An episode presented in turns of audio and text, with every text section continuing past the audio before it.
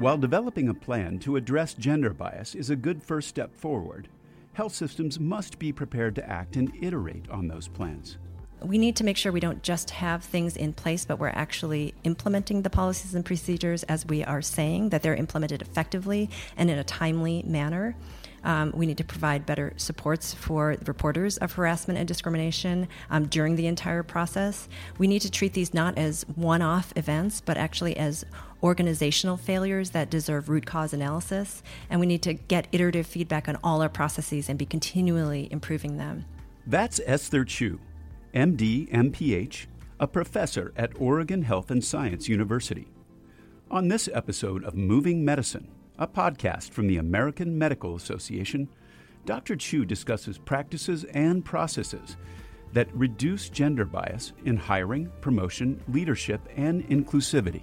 I'm your host, Todd Unger, Chief Experience Officer at the American Medical Association. This episode of Moving Medicine is the second of two parts about gender equity in healthcare. This speech was presented at the 2019 AMA annual meeting in Chicago. Here's Dr. Choo. So, I'm going to present to you some broad solutions. And again, in this session, we can't solve everything, um, but I hope to give you a, a few ideas um, for how we might, as a field, move forward on this issue um, and see if you can take those back to your workplaces and hopefully disseminate them. I think, first of all, um, we can't go very far without having some understanding of why, why inequities happen. And I, think we should acknowledge all the time that this is a complicated issue, right? Otherwise, we would have solved it already.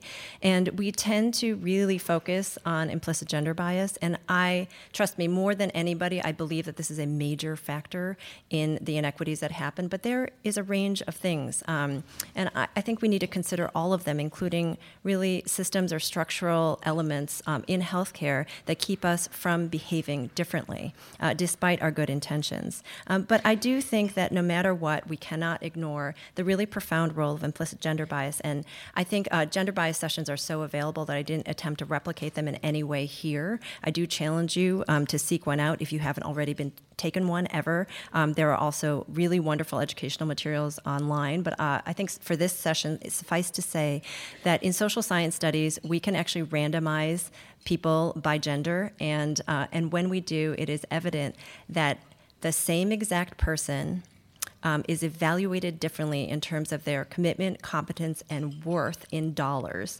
uh, if you just change gender. Um, and the same thing goes for parental status, actually. If you just change parental status, the same person is undervalued if they are a female who is a mother. Um, and if you're a man who's a father, actually, your value goes up. Um, so there, uh, this is kind of well established in the literature. And so if you ever doubt why these things happen. These are powerful forces. They are not inflicted by men and women. Men and women attribute negative qualities to women in the workforce. Um, I do it myself. All right. I think what I'd like you all to do once you leave here, if these um, if these concepts of bias are, are not uh, completely familiar to you, is just be more attuned at how these biases might play out day to day in the workplace. Because once you put on a bias lens, you kind of see it everywhere. And fortunately, the, um, the literature has really backed this up. So at Mayo Clinic, they did this study where they looked at recordings of internal medicine grand rounds, and they realized they captured them from the moment that the person was introduced. And, uh, and when they broke it down by gender, they found that men were almost always introduced by their formal title, Dr. So and so Um, whereas women, when introduced by men, uh, were often called um, just by their names without their professional titles. Less than 50% of the time were their professional titles used. Um, I also want to talk about inclusivity uh, because if you just pull up any journal, I challenge you just pick any journal in your specialty and look at the teams of people who are writing the major studies. I look at this all the time, and it is something that is obvious from across the room that men publish with other men, and they build each other's productivity like that by always sustaining these networks that that um, that create consistent productivity. This was actually documented in a study from Brazil where they took advantage of the fact that if you um, are, are nationally funded for research, you have to enter all your work into a database, including your co-authors and your gender for whatever reason. So, in other words, women include women at about the proportion to which they are represented in the field. The men tend to work disproportionately with all male teams. Um, and this is something I mentioned because we can all fix this tomorrow. You may not have federally funded research, but you all have some groups, committees, task forces. Over time, everyone's responsible for a group that gives you productivity and influence. Whatever that group is, you can stop now and consider the diversity in that group and consider moving forward, um, ensuring that you have representation of voices um, that will contribute to your project meaningfully because they come from diverse backgrounds. Um, and of course, we are familiar with the way that we tend to put men sta- up on stage, even when it really has the topic really lends itself to having at least one woman, um, or you have the token women. Um, and of course, you know, there's a whole website donate uh, that devoted to this. It's a Tumblr called "Congrats, you have an all-male panel." And for whatever reason, David Hasselhoff is the face of this. Um, um, but things like that, I mean, it's so obvious and so simple to try to include some visible diversity. Remember, people are watching, including our younger generation, who are deciding if they have a seat at the table across our specialties and our influential groups. Um, every group I go to, I pick on a little bit about awards, so you are not unique. Um, but um, I just pulled up on the website, on AMA's website, the most recent award winners. And um, I wasn't cherry picking, these were the first ones that came up. And I would say exclusive of awards that are specifically for women. Um, these awards are, are, male. The Student Impact Award, seven out of eight of the Nathan Davis Award. The Medal of Valor, the AMA's Medical Executive Lifetime Achievement Award, five out of six people um, were male. And, and this is, again, multifactorial, but something that we should consider when we think about how our awards are promoted, who gets them year after year, how they're named so that they draw a certain gender or not. Um, this is a movable area of improvement for all our societies.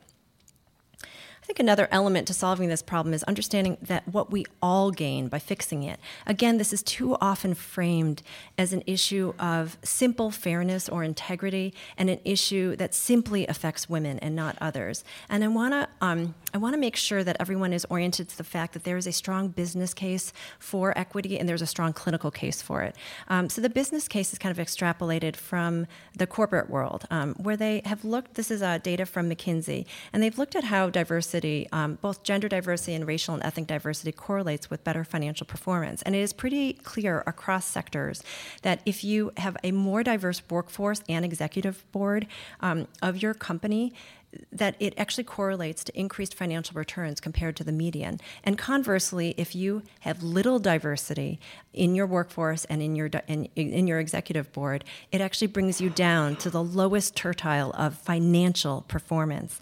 And when McKinsey has looked across um, elements that relate to organizational performance and success, things like um, bringing on the best talent, strengthening customer um, relationship, increasing employee satisfaction, improving their decision making, enhancing the company's image, all these things that all companies care for in addition to financial returns, diverse groups do better across the board. And this is why in corporate America, um, in non healthcare corporate America, they're going after gender. Um, and uh, racial and ethnic diversity and equity very aggressively in a way that I have not seen come to healthcare. I also want to touch on the clinical case for equity. There have been a handful of studies, really delightful, over the past few years, um, looking at um, how male uh, physician led teams compared to female physician led teams. Have you guys seen this study in JAMA Internal Medicine? I'm guessing it's one of the most stu- read studies ever, and certainly one of the most controversial studies ever published in this um, in this uh, journal, in any of the JAMA journals. And so they looked at a large database of Medicare patients admitted to the hospital. Of course, if you're admitted to the hospital, you don't choose whether you're going to be admitted to a male or a female hospitalist. It's a quasi randomized study, right? Um, and they found that uh, when they looked over this huge uh, patient database, patients treated by female physicians had lower odds of death and readmission compared with patients cared for by male physicians. And you know, a lot of these um, gender uh, of your treating physician studies for years have really been about patient satisfaction. You know, did you like your doctor? Did you feel understood or connected? Um, and this study was so bold because it actually looked to see if people died, um, which is a much more compelling outcome. So, um, and we, uh, it's not a one-off. Um, almost an identical study was published uh, for patients who went into surgery at Canadian hospitals and found very similar outcomes. Um, this one is from the um, uh, within emergency medicine, uh, my specialty, so I couldn't can't help but mention it. This is from a large Florida database that looked at patients admitted I'm sorry, who presented to the hospital having an MI. And they found that if a female patient with MI presented to the hospital and was treated by a female physician, um, their their likelihood of survival was much higher than if they were treated by a male physician. So um, the female female concordance um, are the lines off to the right, whereas a male to female um, treated patient is off to the left.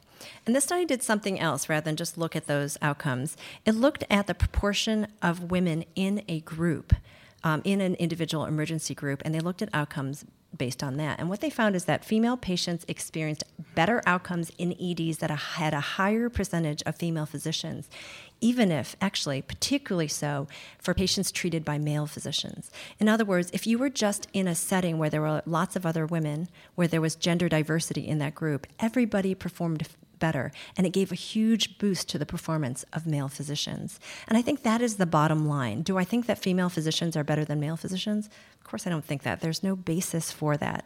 But I do think that having a female physician at the lead is a marker of a more diverse healthcare team. Um, and when we look at just having more females in the overall group, um, it will improve collective intelligence. And this is what many, many studies of diversity have shown us. Medicine doesn't stand still, and at the AMA, neither do we. AMA members are physicians like you who are shaping the future of medicine. Become a member today and join the movement. Visit ama-assn.org slash moving medicine.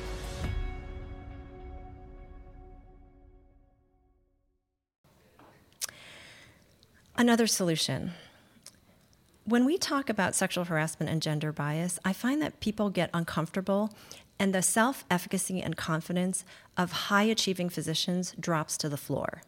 I can't explain this, um, but I can combat it a little. I think what we, as a group of pretty smart and accomplished people who have done amazing things in healthcare, needs to do is use the same mental frameworks as we do for any other problem. And so, one is a chronic disease framework, um, and this I bring up just to try to get us to aim a little bit higher when we address these issues. So, you know, in the chronic disease model, we start, um, we try to detect disease early, right? And prevent it if we, so actually, first prevent it before it happens. And then if we're not able to prevent it, then at least detect it early so that we can influence outcomes, right?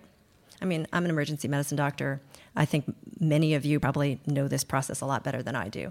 Um, I would say in the case of sexual harassment and gender inequity, we, um, we basically wait for full blown metastatic disease before we try to de- detect it. And that is really my analogy for waiting until there are formal complaints or lawsuits. By the time there's a successful lawsuit or an article in the media, that has been going on for many, many years, often decades, and affecting hundreds of people. But that's what we respond to as organizations and as a field. And I would like us to really aim for excellence here and move our detection way upstream so that we can actually head off problems before they get to that point.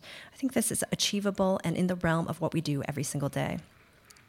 The other thing I want to suggest um, is that we take a healthcare quality approach to these issues. You know, so in the Donabedian framework, um, we talk about putting appropriate structures in place, um, having process measures, and then having many carefully measured outcomes.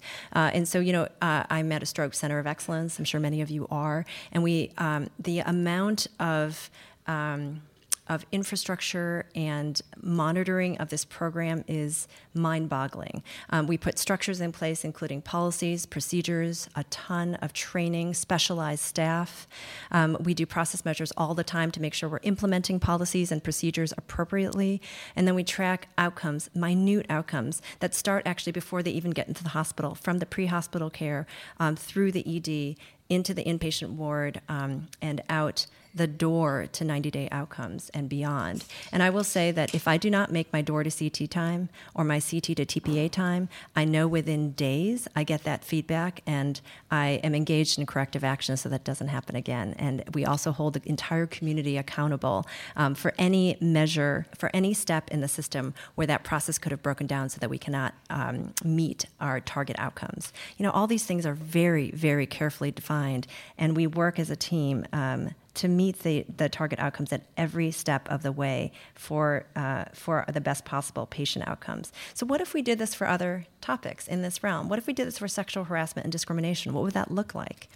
Um, and I think it involves just the same things. It involves putting in the appropriate policies, procedures, and resources, adequate human resources. Um, we create safe reporting pathways. We routinize training, particularly for our healthcare leaders. Um, and then we invest in organizational restructuring that will change the culture that allows this problem to thrive. What about the process measures? Um, we need to make sure we don't just have things in place, but we're actually implementing the policies and procedures as we are saying, that they're implemented effectively and in a timely manner. Um, we need to provide better supports for reporters of harassment and discrimination um, during the entire process. We need to treat these not as one off events, but actually as organizational failures that deserve root cause analysis. And we need to get iterative feedback on all our processes and be continually improving them. And then we need to clearly describe outcomes um, that go well that include but go well beyond number of formal complaints investigations and lawsuits. Um, we need to measure the amount of equity we have in compensation promotion and leadership and uh, and the types of sanctions that occur against confirmed transgressors. I think we also really need to be thoughtful about the attrition rates for women and underrepresented minorities because we know that harassment and discrimination are major drivers of attrition from organizations and from the field what if we applied this framework to recruitment, hiring, and retention of a diverse workforce? Once again, we put in the structures, the policies, the procedures in place that will promote diversity. You can imagine the types of processes, uh, process measures that we'll put in place to make sure that our policies and procedures are working and are guarding against bias. And you can also imagine the types of outcome measures that we'll implement at every step of the way so we can see where our diversity efforts are failing and we can extend our examination not just um, to successful recruitment and hiring, but to all the things that are required to retain a diverse workforce, including appropriate compensation, promotion, and leadership opportunities. Does that sound fair?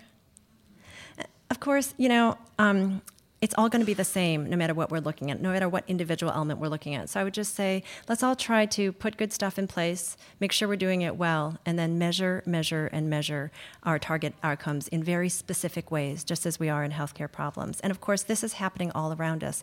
Last year, um, I was so excited to follow from a distance when AMA um, uh, pl- uh, passed its policy regarding gender equity in medicine. And we are seeing other major houses of science and medicine adopt new policies and procedures that will advance safety and equity in our workplace. I just want to say, for following the Donabedian framework, of course, the policies and procedures fall in the first bin, right? Then there's all the hard work of process measures and um, targeting and achieving outcomes and the iterative improvement of all those things. So let's not, um, let's celebrate the wins that include new policies, and then let's start the really hard work of making sure that we're following through with the promise of those policies.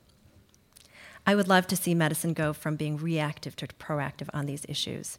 People always walk away from these issues and they're like, from these sessions and they're like, what can I do at my own shop? And I would say there's a lot that every single person, even the medical students in the room, can do every step of the way in, as you go about your day-to-day business of being engaged in, in the healthcare workforce um, you can always consider the language that you use to discuss address and recommend other people see how your biases creep in um, how do you assess men versus women versus others for competency and value? What are the assumptions you make about commitment um, for men versus women versus others? How do we confer responsibility and compensation? What are the diversity of any of the teams that you build um, and, and sustain? What are the representation of speakers whenever you're involved in that process?